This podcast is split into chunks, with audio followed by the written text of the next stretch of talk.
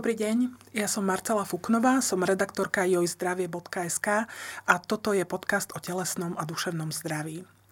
Dnes sa budeme rozprávať o diagnoze, ktorá nie je veľmi častá. Napriek tomu sa jej ľudia obávajú, najmä vtedy, keď majú chrípku alebo keď ich postihne nejaké vírusové alebo bakteriálne ochorenie. Budeme sa rozprávať o zápale srdcového svalu a ja u nás vítam pani primárku ambulantného oddelenia Národného ústavu srdcových a cievných chorôb, pani doktorku Ivanu Šošovu. Dobrý deň, prajem. Dobrý deň, prajem. Ďakujem za pozvanie.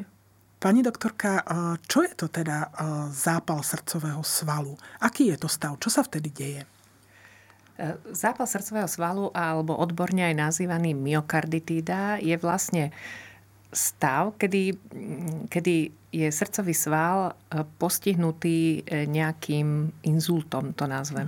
Ako ste povedali, že áno, v povedomí verejnosti je, že väčšinou najčastejšie to býva, že pri chrípke alebo pri nejakom infekčnom najčastejšie vírusovom ochorení. E, je to pravda, že to je relatívne z tých bežných príčin asi naozaj najčastejšia. Druhá vec je, a treba to povedať, že Našťastie to nie je častá diagnóza. Ono sa uvádza, že z tých e, príklad vírusových e, nejakých infekcií, ktoré všetci prekonáme, ktoré máme, že len niečo menej ako 5%, do 3% je teda možný aj možné aj postihnutie srdcového svalu, ale teda e, možný spolu výskyt tej myokarditídy. Čo sa vlastne stane, keď človek naozaj má tú výrozu, ktorá by mala byť bežnou výrozou, odoznieť a človek by sa mal z nej zotaviť, čo sa stane, že sa ten srdcový sval zapáli? Vieme to? Je to Taktiež sa teda, alebo samozrejme je to predmet výskumov a teda veľa o tom sa už aj písalo, aj, aj teda zisťovalo. Tak do určitej miery vieme to, že E, nie každý samozrejme má tú náchylnosť na to, aby teda práve pri takomto nejakom vírusovom ochorení došlo aj k poškodeniu alebo, alebo postihnutiu toho srdcového svalu. Tam sa predpokladá, že môžu byť aj určité genetické faktory, že proste máme rôzne receptory na tých myocitoch, kardiomyocitoch, čo sú vlastne bunky srdcového svalu, na ktoré sa môže ako keby ten vírus nejakým spôsobom prichytiť. A opäť neznamená to, že vždycky sa prichytí a že vždy, samozrejme môžu k tomu byť ďalšie faktory, celkové oslabenie organizmu kvôli niečomu inému, alebo e, napríklad aj to, že je tá, povedzme, tá vírusová nálož väčšia. Čiže tam je naozaj veľa faktorov a nedá sa veľmi odhadnúť, že prečo štatisticky sa uvádza, že častejšie e, je toto postihnutie u mladých mužov. Uh-huh. Môže to súvisieť aj so športom, že naozaj títo ľudia si ako keby môžu nedoliečiť tie infekcie, nastúpiť do plného. Môže to prispieť k tomu zápalu? Áno, môže. To je vlastne zase už ale taká iná uh-huh. kapitola, že hovorí sa, že približne asi 20% tých e, náhlych úmrtí, ale opäť 20% z nie je pomerne veľa, ale hovorme si, že tých náhlych umrtí je relatívne raritné číslo a z nich asi teda petina môže byť práve v dôsledku týchto myokarditít a teda náhlej arytmie pri nich. A ako ste to povedali, že áno, že v dnešnej dobe, a hlavne to je pri tých vrcholových športovcoch a športoch, oni nechcú vynechať tie tréningy. E, chcú zápasy. teda, hm. áno, a zápasy. Niekedy sú možno aj ako nútení, aj povedzme, že od okolia trénerov alebo niečo, že áno, musíš hrať, keď sú to kolektívne športy a tak. Čiže tam e, do určitej miery zohráva rolu to, že nie je ako keby doliečený ten organizmus alebo nemá ten svoj kľud, ktorý na to potrebujem. Vieme všetci, ako sa cítime, keď máme nejaké výrozy. Takže toto môže k tomu prispievať. V, keď e, ja som na začiatku spomínala, že sa hovorí, že to je aj nenápadná diagnóza, v, aké sú vlastne tie prvé symptómy? Môže si človek povedať, tak ja mám teraz asi zápal srdca, lebo ma boli na hrudi, alebo to vôbec tak nemusí byť? Aké sú vlastne prejavy toho, že má človek zápal srdca? Nemusia byť vôbec žiadne, absolútne žiadne. Dokonca sa hovorí, že viac ako polovica tých e, prípadov vlastne prebehne tzv. že inaparentne. To znamená, že vôbec sa neprejavia a Všetky tie prejavy sú len z, z hľadiska alebo na základe toho základného nejakého ochorenia, že teda bolia svaly, človek môže mať teplotu zvýšenú, niekedy aj horúčku, kašel, nejaký infekt dýchacích ciest. Takže a nemusí mať teda absolútne žiadne ťažkosti a ako som aj povedala, že viac ako 50% prebehne aj tak, že ani o tom naozaj človek nevie vôbec. Nevie, čiže, čiže možno, že áno, uh-huh. možno, že aj my sme prekonali uh-huh. nejakú myokarditídu, ktorá proste prebehla a teda našťastie e, sa e, ako zhojila alebo vyriešila bez nejakých následkov. Ale samozrejme teda môžu potom byť určité, určité príznaky a prejavy, ktoré ktoré k tým základným, k, tým, k tej teplote, kašlu, nejakému infektu dýchací, bolesti svalov, ak sa napríklad objaví bolesť na hrudníku, tak ako možno, že spozornieť, že aha, ale môže to byť aj bolesť len pri kašli a zase nemusí to byť myokarditis, čiže naozaj ťažko je to povedať, sú to také nešpecifické, nešpecifické príznaky. Čiže sa dajú zameniť s príznakmi iných ochorení. Dajú sa zameniť a hovorím, môžu byť, nie je nič také, že aha, toto keď mám, tak určite ja už mám zápal srdcového svalu. Na druhej strane napríklad arytmie môžu byť e, príznak vlastne postihnutia e, srdca, takže e, tam treba spozornieť. A zase väčšinou je to teda nejaká súvislosť alebo následnosť k niečomu, čo sme, povedzme, k tej, tej infekcii, ktorú sme mali a prekonali. My sme spomínali vírusy, ale má to aj iných pôvodcov? Tento zápal? Áno, má. E, tých pôvodcov je teda viac. E, tie vírusy sú v, tej, v tom bežnom živote alebo pre bežných ľudí asi teda naozaj najčastejšie, aj sa teda najčastejšie uvádzajú. Ale môžu tu byť napríklad aj infekcie bakteriálne, chlám, napríklad chlamidiové, mykoplazmové, môžu to byť mykotické infekcie a to už zase napríklad u ľudí, ktorí majú nejaké iné základné vážne ochorenie, napríklad pacienti z HIV alebo pacienti, ktorí sú na imunosupresívnej liečbe, čiže môžu sa tam uplatniť aj nejaké takéto iné patogény. A potom sú aj ochorenia, alebo teda postihnutia srdcového v súvislosti s liečbou iných uh-huh. ochorení. Tam napríklad patrí a v súčasnej dobe už naozaj, nepoviem opäť, že častá, ale stretávame sa s tým v praxi, e, že pri chemoterapii, e, pri onkologickej, pri onkologickej liečbe, liečbe, to znamená, že nejaká iná diagnóza potrebujeme teda e, zničiť nádorové bunky, ale tieto lieky môžu byť toxické práve na srdcový sval. Keď ste spomínali, že až polovica naozaj prebieha skryte a že v podstate e, ten človek skutočne nemusí vedieť a možno ani jeho lekári, že prekonal zápal srdca. E, ako sa toto ochorenie diagnostikuje? To potom asi mhm. nie je jednoduché. Áno, nie je to jednoduché a hovorím, niekedy by som povedala, že treba na to myslieť. To možno tiež nie je tak úplne správne, lebo neznamená teraz, že každý z chrípkov, ja zase použijem tú vírusovú infekciu ako taký najčastejší alebo typický prípad, ale neznamená to, že každý z chrípkov má byť teraz vyšetrovaný, že či náhodou nemá zápal srdcového svalu. To jednak by sme nezvládli, aj to nezmysel. Na druhej strane, ako som povedala, že keď sa k tomu pridružia už nejaké také tie príznaky iné, bolesť, extrémna dušnosť, arytmia, poruchy rytmu, alebo teda pocit poruchy rytmu, tak e, asi teda e, by bolo záhodno, alebo teda čo k tomu vlastne patrí a čo k tomu môže prispieť, je určite EKG, kde sa teda môžu e, vidieť nejaké zmeny e, v tých teda krivkách alebo repolarizačných segmentoch, arytmie, nejaké extrasystoly. Čiže a to je vlastne aj také základné vyšetrenie pri nejakom podozrení na, na kardiologické ochorenie. Takže EKG e potom môže byť nápomocné ultrazvukové vyšetrenie srdca a to hlavne v prípade, že napríklad spolu s, s tým svalom, s myokardom, je napríklad postihnutý aj perikard. To niekedy môže byť a objaví sa tam perikardiálny výpotok napríklad, čiže taká tekutina okolo toho osrdcovníka. Keď sú zapálené tie obaly vlastne. Áno, áno. Mm-hmm. Takže to môže byť na ultrazvukovom vyšetrení vidieť, alebo v prípade, že teda má to um, nejaký tak vážnejší, dramatickejší priebeh, tak aj porucha funkcie toho, toho srdca môže byť ako znížená funkcia práve ultrazvukom viditeľná. V dnešnej dobe pomerne by som bola veľmi citlivá metóda je magnetická rezonancia. Mm. Ale opäť, nedá sa každého vyšetriť magnetickou rezonanciou, ale v prípade, že máme nejaké podozrenie, že naozaj sa môže jednať o zápal srdcového svalu, tak toto vyšetrenie je veľmi užitočné.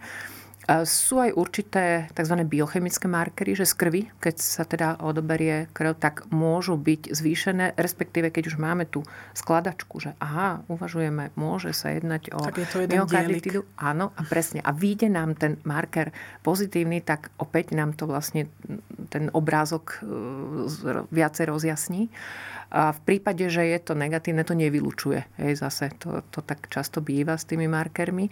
No a potom úplne taká, ako by som povedala, naj, najspolahlivejšia diagnostika, ale naozaj zase vyhradená len pre indikované prípady je tzv.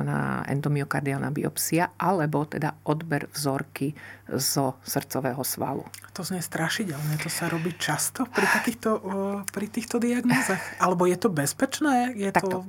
Bezpečné to je. Poviem príklad. Uh-huh. U pacientov po transplantácii srdca sa to robí vlastne pravidelne a protokolárne práve kvôli inej e, teda hľadaniu Jasne. alebo pri inej príčine odvrhovania toho orgánu. Čiže v podstate bezpečné to je. Samozrejme, každá metodika, každý výkon v medicíne môže mať nejaké komplikácie, ale e, ako, to by som povedala, že nie je to ani až také náročné, nie je pri tom pacient uspatý, ale na to, aby sme to u niekoho zindikovali, tak naozaj ako jednak musíme mať tie klinické a tie neinvazívne výsledky tak, by som povedala, už do tej skladačky poskladané, že skutočne si myslíme, že áno, ide o takéto ochorenie a potom tá biopsia teda je indikovaná. To sa, tá vzorka sa potom vyšetruje e, histologicky, imunohistochemicky, dajú sa priamo PCR metodikami zistiť aj vírusové častice napríklad. Vy ste spomínali to, že 20% náhlych smrti u športovcov sa môže, teda pripisuje sa tejto myokarditíde. V čo sa stane vtedy, alebo čo sa môže stať vtedy, ak ten zápal naozaj prebehne takto nepozorovane? V, stáva sa vám, že aj keď to teda nie je časté, že sa stretávate potom s následkami toho nelečeného zápalu a čo mm-hmm. to mhm. je? Áno, následky nemusia byť žiadne. Ako som mm. povedala, že prejde, Čiže sa s tým ani sme vôbec nevedeli, že to máme. Ale môže potom byť taký takzvaná, že chr- buď sa to nazýva, že chronická myokarditída, alebo v súčasnej dobe taký zaužívaný pojem, že zápalová kardiomyopatia. A to vlastne znamená, že to, to, ten srdcový sval postihnutý akutným zápalom, aby sme si to aj zase možno ozrejmili, že jednak poškodzujú ho tie vírusy, ale často potom aj samotný imunitný systém náš, ktorý sa chce s tými vírusmi mhm. bojovať, presne tak, takže dochádza tam k infiltrácii lymfocytmi a a teda vlastne a rôznymi teda cytokínmi, ktoré sa tam produkujú a aj toto môže mať až teda toxický efekt. Teda každom prípade časť, e, hovorí sa, že asi 20% tých diagnostikovaných myokarditít môže prejsť do chronického štádia a teda do, do tzv. kardiomyopatí. A to je, to je ochorenie, ktoré teda je už chronické, dlhodobé a E, vlastne súvisí s tým, že srdce je postihnuté ako pumpa, je ako keby zoslabnuté a má zníženú tú, tú systolickú pumpovaciu funkciu. Schopnosť. Aj teda, áno, uh-huh. hlavne takto. Veľmi dobre ste to povedali, lebo ja už som to komplikovala aj systolickou, aj diastolickou. Áno, e, nefunguje dobre ako pumpa. Teda vlastne vyvíja sa syndrom tzv. srdcového zlyhávania. Tak.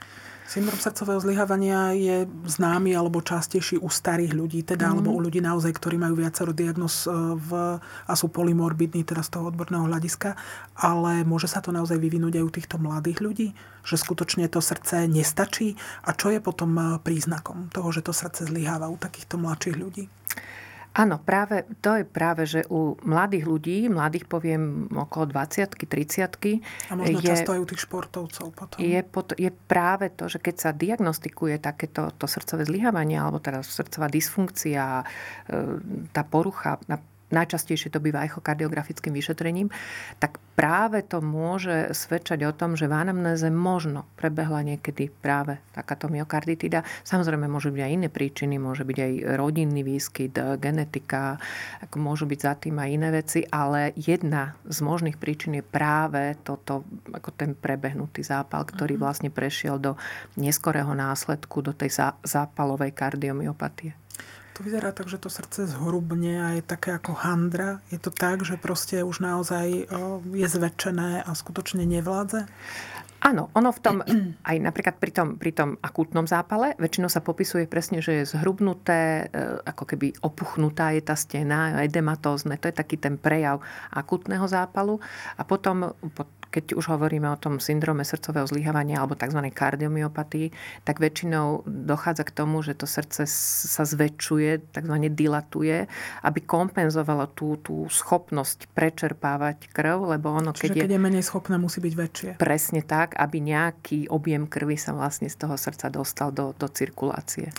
V, dobre, polovica teda sa nediagnostikuje, potom sú tí, otázka či šťastnejší, alebo je to jedno, u ktorých to zistíte. V, ako lekári, ako sa teda zápal srdcového svalu lieči. Lebo teda mm. znie to naozaj hrozivo, že mám zapálené srdce. Čo vtedy lekári robia? V prvom rade by som povedala, tá liečba na 99% je nešpecifická, takzvaná. To znamená, že ak to súvisí s nejakou tou infekciou, je to polyvitaminózna liečba, oddych, kľúd, naozaj kľúdový režim.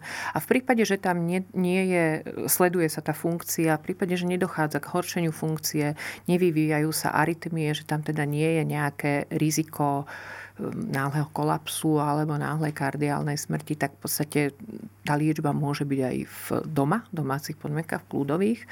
V prípade, že sú nejaké EKG zmeny alebo že máme ako podozriem, že, sú, že je tam tá arytmická aktivita, to nazvem, alebo rytmologicky, že je nestabilné to srdce, tak sa odporúča hospitalizácia pri, pod monitorom, aby teda sa to odsledovalo, že ako to je a v prípade potreby mohlo, mohlo zasiahnuť. E, sú aj niektoré skupiny liekov, o ktorých sa píše, že teda áno, mohli by byť podporné, ale už väčšinou je to v situácii, keď je aj znížená funkcia. No Čiže a... nie je to také, že je to zapálené, nasadíme antibiotika, nie, možno nie. je tam nejaká baktéria, možno, si to ľudia takto predstavujú? E, nie, to nie. Áno, je určitá, ale to je veľmi raritné maličké percento, že, že napríklad môže byť aj baktéria, môže byť príčina a že teda bakteriálny zápal, napríklad v septických stavoch, a to sú väčšinou také ako už, už komplikované, komplikované, komplikované uh-huh. ťažké stavy, tak ako vtedy môže byť a vtedy samozrejme je na mieste antibiotická liečba, ktorá už teda lieči všetko, aj ten septický stav celého organizmu a ak by tam teda e, bola ako komplikácia myokarditide, tak aj to. Ale inak špecifická liečba neexistuje. Takže e, ako niekedy sa uvažovalo, že sa dávali, ale to už väčšinou bolo v štádiu, kedy sa už nedetekoval tou biopsiou e, vírus, ale detekovala sa tá aktivita imunitného systému. Čiže ten zápal. Ten zápal, mm-hmm. tak sa napríklad podávajú kortikoidy. Ale je to, hovorím, veľmi individuálne, tak všeobecne, keby som to povedala, tak liečba je kľud, oddych a vyležať. Mm-hmm. Keď sme to hovorili, že môže to napríklad postihnúť naozaj aj teda tých mladých, aktívnych, športujúcich ľudí, ľudí, ktorí chodia do práce a tak ďalej. Aká je napríklad pri tomto práce neschopnosť, alebo koľko by malo trvať takéto mm. pokojové obdobie, keď si predstavíme, že niekto, dajme tomu futbalista, hokejista, že áno, mal mm. som myokarditídu, že kedy sa môže k tej činnosti vrátiť a môže sa vôbec? Uh, áno, to, to akutné štádium za, určite závisí aj od tých iných prejavov. To znamená, či ešte mám vôbec prejavy infektu. Je mi nepríjemne, ešte ma boli hrdlo. Toto všetko by ako malo byť zohľadnené a kým takéto čokoľvek, alebo mám ešte nejakú teplotu, možno len aj trošku zvýšenú, ešte sa cítim slabý, bolia ma svaly. Ak toto všetko teda tam, alebo ak toto ešte, alebo čokoľvek z tohto ešte ak je, tak určite akože nie, nie, nezačať e, fyzickú aktivitu alebo trénovať, že však mi to prejde. Čiže počkať, kým sa v tomto naozaj človek cíti úplne fit. Čo často býva, alebo pri tých bežných nejakých výrozách, možno dva týždne, dva, týždne. dva tri mm-hmm. týždne. Hej. Ale v prípade, že sa diagnostikuje, alebo teda napríklad, že na magnetickou rezonanciou, že áno, vidno tam, že tam je e, nejaké... Že tam možno boli, dajme tomu, nejaké tie problémy srdcové. Presne, že áno, že bolo teda aj nejaký ten, ten ako zápal, že sa to tam nájde, e, tak vtedy sa dlhšie odporúča, určite odporúča sa kontrola o 3 mesiace, to magnetickou rezonanciou a vlastne sa sleduje, že či tie zmeny ako keby odozneli alebo, alebo zmizli. To je, lebo tá magnetická je potom aj vlastne jeden z tých e, vyšetrení, ktorými sa to dá nejako monitorovať. Lebo vychádzame z toho, že ten pacient už nemá ťažkosti. Hej? Lebo keby mal, no tak je v nemocnici a to je zase iná cesta. Ale berme ho tak, že áno, on je na tej dobrej ceste v že sa z toho asi teda zotaví. zotaví. Takže tam je naozaj tá magnetická rezonancia, tá dynamika, alebo teda nálezov dôležitá. Čiže ťažko to povedať. Keď po troch mesiacoch tie príznaky ako keby nie sú žiadne, e, väčšinou, alebo teda stretla som sa s tým, že áno, odporúčili sme, že môže, ale zase postupne by to malo byť. Nie, nie úplne do absolútneho maxima, lebo predsa len keď človek 3 mesiace nič nerobil, tak... A hlavne u tých vrcholových športovcov, dajme tomu, ten návrat Takže, je potom ťažký. Ale teda návrat je možný. Možno, že to by bolo dobré, aby zaznelo ako taká pozitívna informácia, že je tam... Že neznamená to koniec kariéry, nemusí tak, to tak byť. Tak. A v, keď sa stane to, toto sme hovorili teda o tom priaznivom prípade, ale keď sa stane to, že vy zistíte, dajme tomu ex post a zistíte, že to srdce je poškodené, dá sa toto ešte zvrátiť? Uh, áno, sú tiež také štatistiky, že asi 20 novo zistených porúch systolickej funkcie, alebo teda tých srdcových zlyhávaní, sa ako keby napraví. Uh-huh. To normálne to je sa... dobrá správa. Čo je dobrá správa, že sa teda vlastne ako keby zreštitujú. Zregenerujú, zregenerujú presne. Uh-huh. To znamená, že... A tam sa asi tam sa aj teda predpokladá, že možno práve tam bola tá príčina, možno aj ten zápal a, pred, a to srdce teda potrebovalo nejaký čas, aby sa s tým vysporiadalo, alebo organizmus celý a vlastne sa to ako fajn To sa tým spraví. pokojovým režimom dá mhm, podporiť. Mm-hmm, mm-hmm. No a potom asi tých 60% je v nejakom, by som povedala, dlhodobom chronickom štádiu, na čo už sú potom ako lieky na srdcové zlyhávanie a všetko na to sledovanie.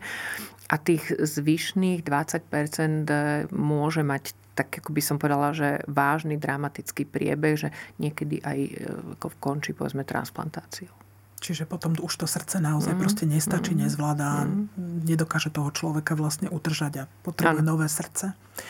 O, objavila sa teda nová infekcia, objavil mm. sa COVID. Zaznamenali ste, dajme tomu, zvýšený počet zápalov srdcového svalu, hoci ste teda povedali, že nie je to také úplne jednoduché zistiť v súvislosti s COVIDom?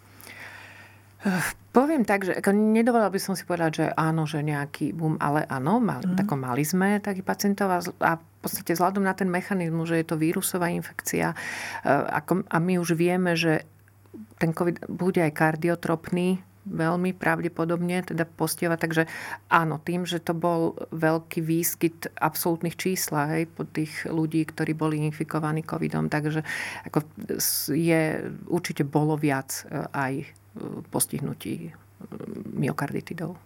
Jasné, čiže v, a dá sa to napríklad porovnať s chrípkou? Je to, je to pre ten srdcový sval nebezpečnejšie?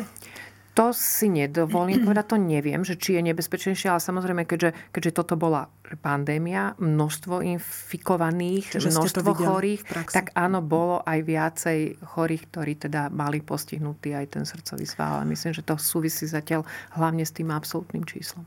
Ešte sa opýtam, pretože v, ľudia si to pre mňa možno z ťažšie pochopiteľných dôvodov spájajú. Ľudia si to spájajú aj s očkovaním. Mm. Ľudia majú pocit, že po očkovaní niekto dostal zápal srdcového svalu. Je toto vôbec možné? Možné to je, možné to je určite, to ako nepovedal by som, že v žiadnom prípade. A však nakoniec vieme aj tie správy z Izraela, že tam u tých mladých mužov, áno, boli tie, e, bol teda väčší výskyt.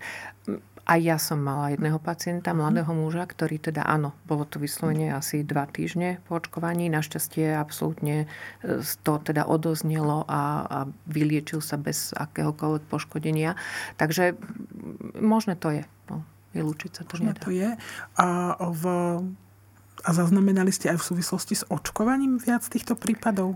Uh, ťažko je to porovnať, lebo to neviem, ale hovorím, zaznamenala som konkrétne, som povedala situáciu, že áno, mala som v ambulancii mladého muža, ktorý po očkovaní mal. Čiže my vieme, že aj infekcia COVID to robí a vieme teda, že áno, môže sa to stať aj po očkovaní. Na druhej strane ten pomer, e, ako je to naozaj raritné.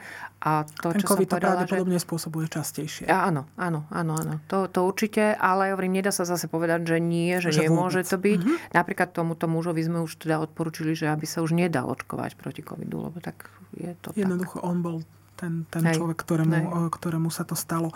Uh, v, môžeme povedať, dajme tomu aj to, že uh, či sa nejakým spôsobom dá proti zápalu srdcového svalu brániť. Môžeme niečo urobiť, mm-hmm. aby sme ho, dajme tomu, nedostali, mm. aby sa nám tá infekcia neskomplikovala takýmto spôsobom? Uh, áno, môžeme, aj keď to bude taká veľmi všeobecná ráda a, a niekto povie, že tak áno, to také všeobecné, to ako keby ani nič sme nepovedali, ale ako niečo na tom je, je to vlastne ako, ako dispozícia alebo uh, celková odolnosť organizmu. A na tom, keď sa vlastne celý život na to niekto dbá, alebo teda e, berie na zreteľ, čo, kam, už, kam patrí určite stráva, spôsob stravovania, e, fyzická aktivita, e, napríklad otužovanie, športovanie, povedzme, ja teraz hovorím rekreačnom, lebo už sa vie, že ten vrcholový až taký úplne prospešný nemusí byť, ale to je zase iná téma. Takže, takže toto všetko ako určite zlepšuje kondíciu, čo nakoniec aj psychické zdravie. To je veľmi, veľmi dôležité a podstatné. Ako, Áno, teraz sú aká je potom to súvisí vlastne veľmi to súvisí, veľmi to súvisí, veľmi to súvisí. Takže aj s tou odolnosťou, aj vlastne s, tou, s tým imunitným systémom. Aj vieme, že depresie e, potláčajú imunitný systém, takže to sú naozaj skutočne Čiže veci, ktoré... aj na srdce. A určite logicky vplyv. Čiže to tým chcem povedať, že keď je, keď je organizmus ako keby do, je zdravý, uh, odolný, vitálny, tak e, samozrejme tá, tá pravdepodobnosť, že aj takáto komplikácia, komplikácia sa stane pri vírusu je určite vždy nižšia. No a každé nejaké oslabenie toho organizmu, či už od neviem, stresu alebo aj možno extrémnych e, fyzických výkonov, iného nejakého ochorenia, e, tak to zase môže prispieť tomu, že teda je tá pravdepodobnosť vyššia. Čiže zdravá životospráva. Spomínali sme to, že eh, v, hovorili sme o mladých ľuďoch, o športovcoch. Eh, v, mali by si nejaký špeciálny pozor dávať ľudia, ktorí majú, dajme tomu, nejaké ochorenia, že majú zvýšený tlak krvný, alebo eh, v, majú naozaj, ja neviem, cukrovku, alebo proste niečo podobné. Ako majú tu, patria títo ľudia k rizikovým, alebo nie? Áno, uvádza sa, že deti do 5 rokov a ľudia na 65 rokov a plus vlastne všetky tzv. komorbidity. Áno, patrí k tomu aj nejaké iné ochorenie srdca, určite aj cukrovka. E, napríklad autoimmunné ochorenia sú pomerne vysoko rizikové aj z tohto hľadiska, alebo dokonca niektoré autoimmunné ochorenia môžu aj priamo postihnúť mm. srdce a to už ani nie je tým vírusom, ale to je práve tým to imunitným, imunitným systémom, mm. imunitnou reakciou. Takže sú tie tieto, tieto komorbidity, ktoré, ktoré ako môžu tú pravdepodobnosť zvyšovať. Určite áno. Takže v podstate, v, čo si môžeme povedať, že liečiť si chronické ochorenia, snažiť sa teda mať dobrú imunitu a byť v dobrej kondícii a možno aj v dobrom duševnom nastavení a v dobrej nálade, aby sme to srdce ochránili čo najlepšie. Pani primárka, ja vám veľmi pekne ďakujem za zaujímavé informácie a za návštevu u nás. Ja veľmi pekne ďakujem za pozornosť. Dovidenia. Dovidenia.